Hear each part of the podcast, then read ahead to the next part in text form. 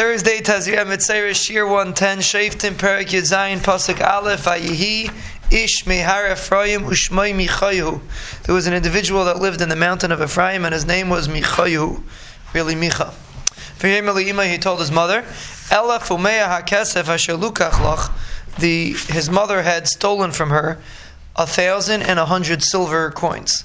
So she, uh, he told his mother, the thousand and a hundred silver coins that was taken from you, the at alis, and you made a klala, v'gam amart ba'oznai, and you made, you said the klala in my ears that someone that took it should get be cursed. She cursed the person that took it. Hine akesef iti ani lekachtiv.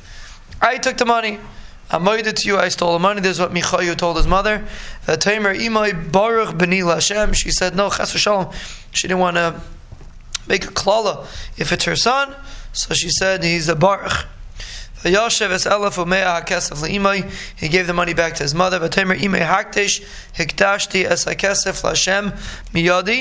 I was makdish the money from from uh, from from my hand.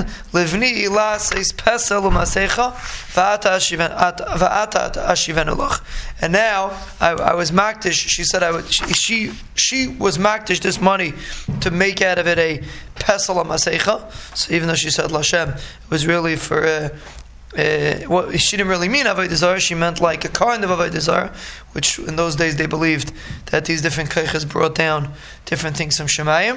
So now she uh, she's gonna she was very happy that she got the money back. She's makdish this money to make a pesel umasecha. That's what she told is. Uh, now I'm going to give it back to you, and you're going to be in charge of the pesel and the masecha that I'm going to make out of this money.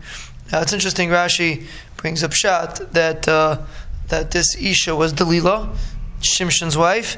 But Rashi says it's a mistake because this story came many many years before Shimshon.